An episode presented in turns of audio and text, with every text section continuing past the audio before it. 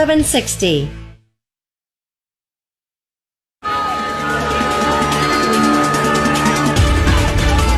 Welcome to the Fontanelle Final Bell here on the Rural Radio Network. I'm Susan Littlefield. What a wild ride we had this week in the markets. We're going to look at this. You know, really, market seemed for a Friday to have a very slow type of trade day. Many wondering, did folks just bail out early? We talked about that earlier in the trading session of did folks just say enough's enough? I'm out of here for the weekend. We're also going to take a look at this weather. Of course, we continue to be very much a weather related market, not only from a grain perspective, but what hasn't been talked about is the cattle and the livestock perspective with this heat moving in throughout the Midwest. Demand is it understated? And in South American weather, we know that they've had some issues as well. We'll look at the cattle market that's continued to be stuck in the range. So we've got a lot to talk about as we wrap up this trading week. And Jim McCormick joins us. He is with agmarket.net. And, and Jim, welcome back to the Fontanelle Final Bell. It's been since Commodity Classic of 19 that you and I have gotten a chance to talk on this program. But today and Friday, the markets definitely just seem to be in a rut. And most, like you said, most people might have checked out a little early. Oh, there's no doubt about it. I, it's been a very emotional year trading this summer. A lot of volatilities, these dollar ranges in beans you know, 40 cent ranges plus in the corn. It's just kind of wore people out. And I, I feel like, you know, it's county fair season. We got a lot of customers out at the fair and it just seemed like as we ran through the day, less and less people are trading. The volume dried up and the market just kind of weighed on itself. The forecast is definitely kind of put the rain in, put the rain back out. It's kind of like we were in June going into the weekend though. What's interesting, um, got a lot of heat coming in the next week to 10 days, but some of the maps are trying to argue as we get, you know, 10, 15 days out, we're going to get this heat to back away and bring rain in. And the market seemed to be talking up the longer term maps as opposed to the short term maps, which are showing some of the probably warmest temps of the year hitting the Midwest going into this weekend. So having said that, does that make you nervous as you look at the, at the crop development stage we're at right now with these definite warm temperatures and knowing that we've got a crop progress report on Monday that may or may not reflect what these temperatures are doing? That's going to be, yeah. I mean, that's what's going to make Monday's guesstimate really hard of what's going to happen. If I got to make a guess, it'll probably back off a little bit because you got some pretty extreme temperatures. Where I live here in northern Illinois, there's a lot of gravelly ground. The gravelly ground corn is really, and beans both are actually starting to show the stress as we really are in dire need of some rain. So I would, I think it's going to be there and it's just going to keep this market chopping around. It really has become kind of a tale of two crops. You got the further north and west you go, that crop is obviously devastated, struggling due to the lack of rain. But on the other hand, you get in parts of Illinois, Indiana, and Ohio. I've got producers there that are telling me this could be their best crop ever when it's all said and done. So uh, that's kind of what the market's trying to balance right now. And no, and no surprise, we see that in especially in this point in the growing season that we get those pockets where things are looking good. But it sounds like from what I've been reading and hearing from from folks like yourself this could be a big bumper crop again for the U.S. It could be. I mean, if you look at the yield models and what a lot of people are coming out at, I think 174, 175 has been the low end of the range. Some customers, some of these yield models are putting the yield up to 180 plus. Now the government's at 179 and a half. I just want to remind people that's actually about three bushels better than the best crop he ever had. So the government's already kind of dialing in a strong yield.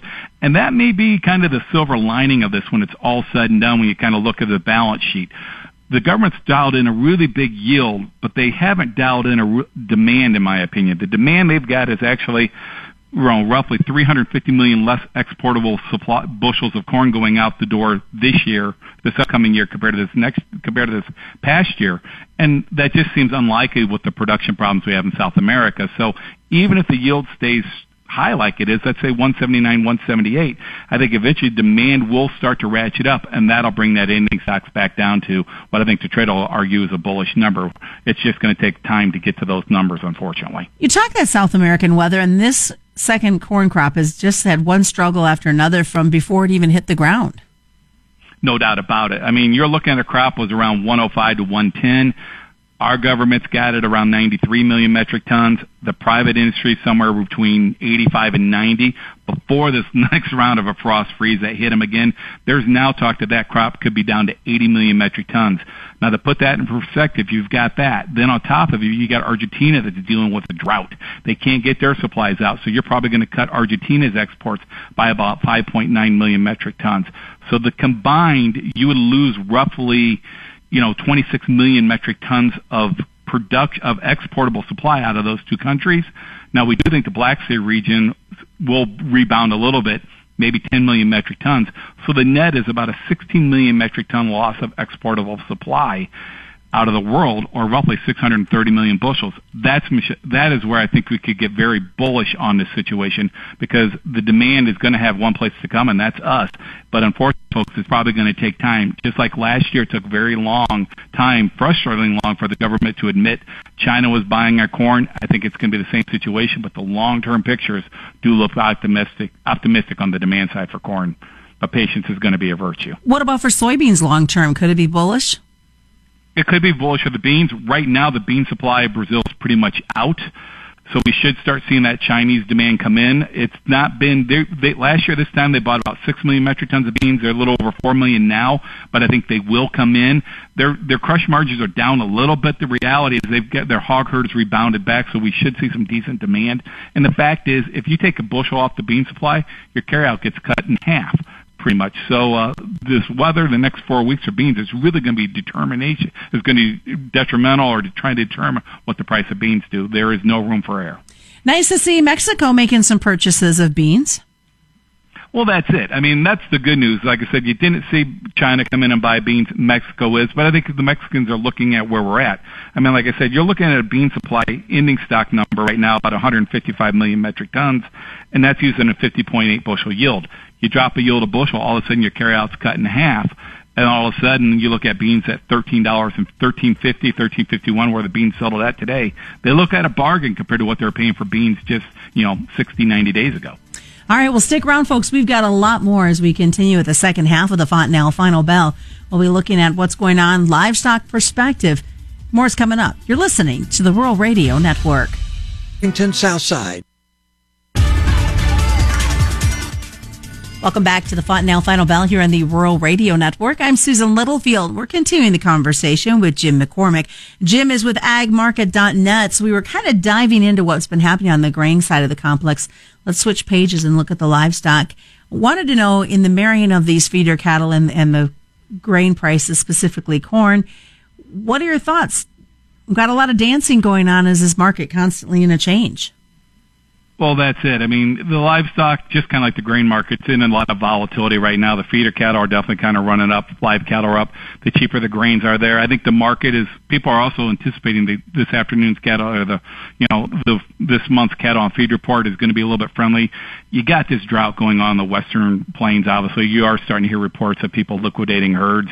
Uh, Canada's got a huge problem as well. Uh, their drought is probably even worse than ours. So you're hearing just the expense of trying to feed that livestock is is getting more and more by the day. So we're hearing herd reduction in that part of the world as well. So uh, it's going to be kind of interesting going in uh, to where this hog market and protein market is uh, over the next couple months.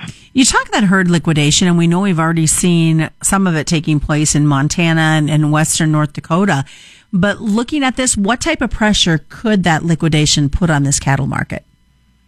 Well, I think it's going to put a little bit of pressure, but in the really big picture side of the of the story, if you look at just the December cattle, October cattle, we've been just trading in a pretty much a broad range sideways market. You know, the October cattle up near 130. Uh, this week's lows are around 124. Your June lows are around the 123, 122 level. I think right now, in general, folks, we're just in kind of a sideways market. The liquidation of that aspect is kind of a little bit friendly, but on the other hand, unfortunately, the COVID is still racing through the, not just the U.S., but the world, and that is going to kind of maybe limit some of the demand. We'll see how this market goes. I mean, the livestock industry has probably had one of the tougher industries trying to accommodate from shutting down and having people used to be going out to eat and essentially feeding students in colleges. Then everyone started eating from home. We saw the panic when people kind of hoarded stuff. And then all of a sudden you, you got this trillion dollar economy that literally was at a halt and then pretty much had massive pin up spending. You've got trillions of dollars in the consumer's pocket and everyone wants to spend it at the same time.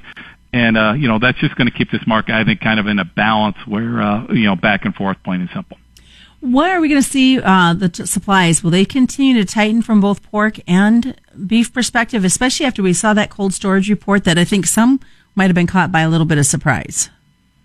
Well, I think what you're going to see, I think overall the supply, I think in general where you're going to see the reduction is probably more on the beef than the pork at this point in time. A lot of that has to do with the grazing ground just not being there, uh, you know, due to the drought in the plains. So I think that's where you're going to be at. The pork situation just I think overall people are optimistic. China's been kind of the red flag recently. You know, China got really excited. They had that African swine flu, obviously. China came in and became this very aggressive buyer of pork. They've definitely backed out of the market a little bit. They canceled some here in this last week's sales.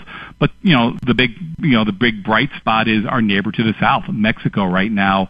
They purchased the most so far this year. They purchased 396,875 tons you know, that's more than China. China's at about 321,000. So as long as the Mexico continues to buy in the overall supply, that should hopefully keep a bid under the pork market. Many frustrated that we saw cash as low as we did uh, compared to last week. Three dollars. That's a lot on the profit.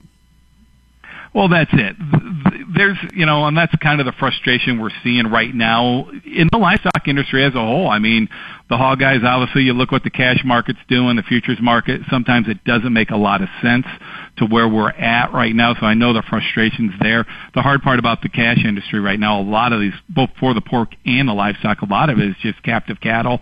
You know, they're forward contracted as, you know, same thing for the pork. So the cash market kind of definitely gets a little bit whipsawed around, unfortunately. Uh, for you, what are you looking forward into these uh, the last half of July into early August for these livestock? Well, right now, I'm hoping the trend will continue. I mean, you look at these October hogs; they've been trending higher. We've got some gaps to fill. We've got a gap, I believe, to fill on that October hog at 9607. Um, so I'm hoping that'll kind of kind of work its way up to fill that gap. On the cattle market, same situation. We've kind of traded sideways. These October cattle, I think, could kind of get up toward that 130 level, but I would expect at this time, unfortunately, toward the 130 to kind of cap us, uh, you know, near term. But, uh, you know, hopefully as the economy continues to open up, the demand will be there, not just for the United States, but for the rest of the world. We know we've got some uh, problems in Japan, problems other places that buy our our beef and pork. But as they continue to get this, hopefully get this virus con- under control, the demand will be there for the overseas demand. Or will be there. We'll have the overseas demands show back up, hopefully. All right, real fast on on the grains. Which is your commodity you're going to be watching come Monday? Right now, I think the one I think you're going to really watch, folks, is going to be the bean market, plain and simple, because beans are made or broke in the month of August. Uh, so we, if they take keep these, they keep the rains out. I think the beans could pop on Monday. They put it in, they could be under pressure. So uh, keep an eye on those weather maps over the weekend. Sounds good, Jim. Best way for folks to get a hold of you guys. They can reach me directly at 815-665-0461 or any of the Ag Market team members at 844-424-6758. And Jim McCormick's been joining us. That is the Fontanelle Final Bell. Just a reminder, commodity futures and options do involve substantial risk of loss and they're not suitable for all investors. That's the Fontanelle Final Bell being brought to you by Fontanelle Hybrids and all your local dealers right here on the Rural Radio Network.